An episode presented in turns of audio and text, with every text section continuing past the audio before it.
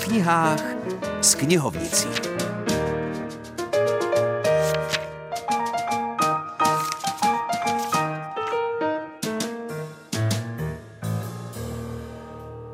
Hezké nedělní odpoledne všem posluchačkám a posluchačům. Filip Černý spolu s knihovnicí Monikou Vlasákovou se vám hlásí z knihovny Husického muzea v Táboře a to v ruce s knížkou, která má na obálce obraz hospodyně z 19. století a nese název Čechy, Morava, Vídeň. Co to je za žánr?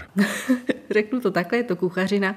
Knížka vznikla v rámci přeshraničního projektu Interreg a podíleli se na ní muzea v Jindřichově Hradci, ve Znojmě, ve Vídni a taky univerzita v Salzburgu a provedená s kulturními dějinami stravování v dlouhém 19. století.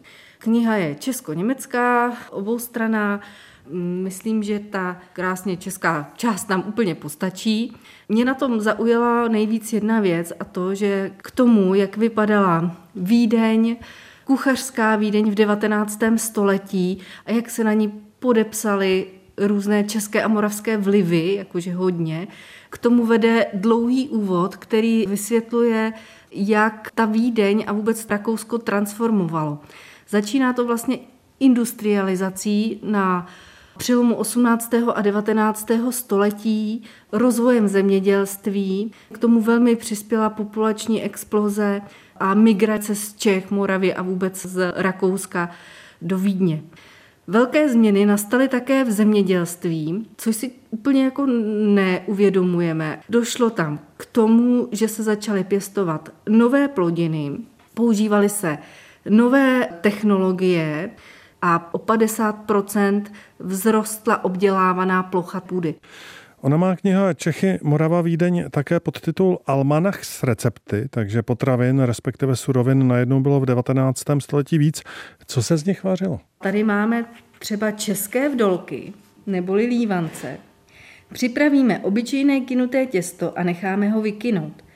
Těsto na válu vyválíme, aby bylo na prst silné Malými vykrajovátky na koblihy vykrajujeme kulaté placičky a ty pak ještě necháme zakryté znovu vykinout. Potřeme je máslem a osmažíme po obou stranách. Na horní stranu dáme povidla. Lívance položíme na talíř vedle sebe a posypeme strouhaným perníkem nebo tvarohem, pokapeme horkým máslem.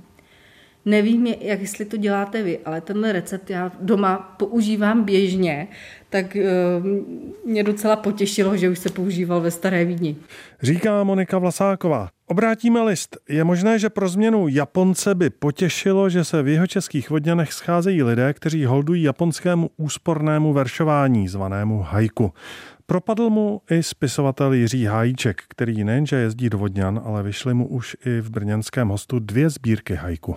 Mě jezdí každý rok navštěvovat můj nakladatel Mirek Balaštík z Brna z hostu a já samozřejmě za ta léta, co tam vydávám knížky, tak jsme přátelé dávno a přátelím se i, i s jinými redaktory z hostu a já jsem vždycky Mirkovi, když odjížděl, tak jsem mu přibalil nějaká hajku a tě předá Martinu Štérovi. Martin Štér má v hostu v Brně na starosti poezie, je to redaktor poezie a sám je básník.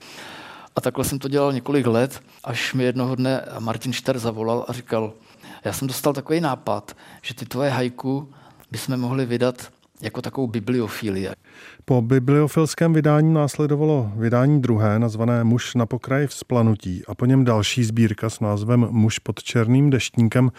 V čem je básnická forma s pouhými třemi verši pro Jiřího Hájíčka přitažlivá? No mě to trošku školí v takové té úspornosti a stručnosti, protože my, co píšeme romány, tak jsme takový užvaněný v tom textu, takže jsem se přistihl, že potom i když píšu třeba povídku, tak už k tomu přistupuju trochu jinak a že to hajku mě trochu naučilo té úspornosti v tom výrazu. Tak za to jsem rád a taky jsem od té doby nenapsal vlastně nic žádnou prózu. Takže uvidíme, jak to dopadne. No. Začali jsme receptem na lívance, tak teď na závěr také nějaké vařící hajku. Vařím špagety. Mám promáčknutý cedník a všude pára. Pro dnešek sayonara, naslyšenou.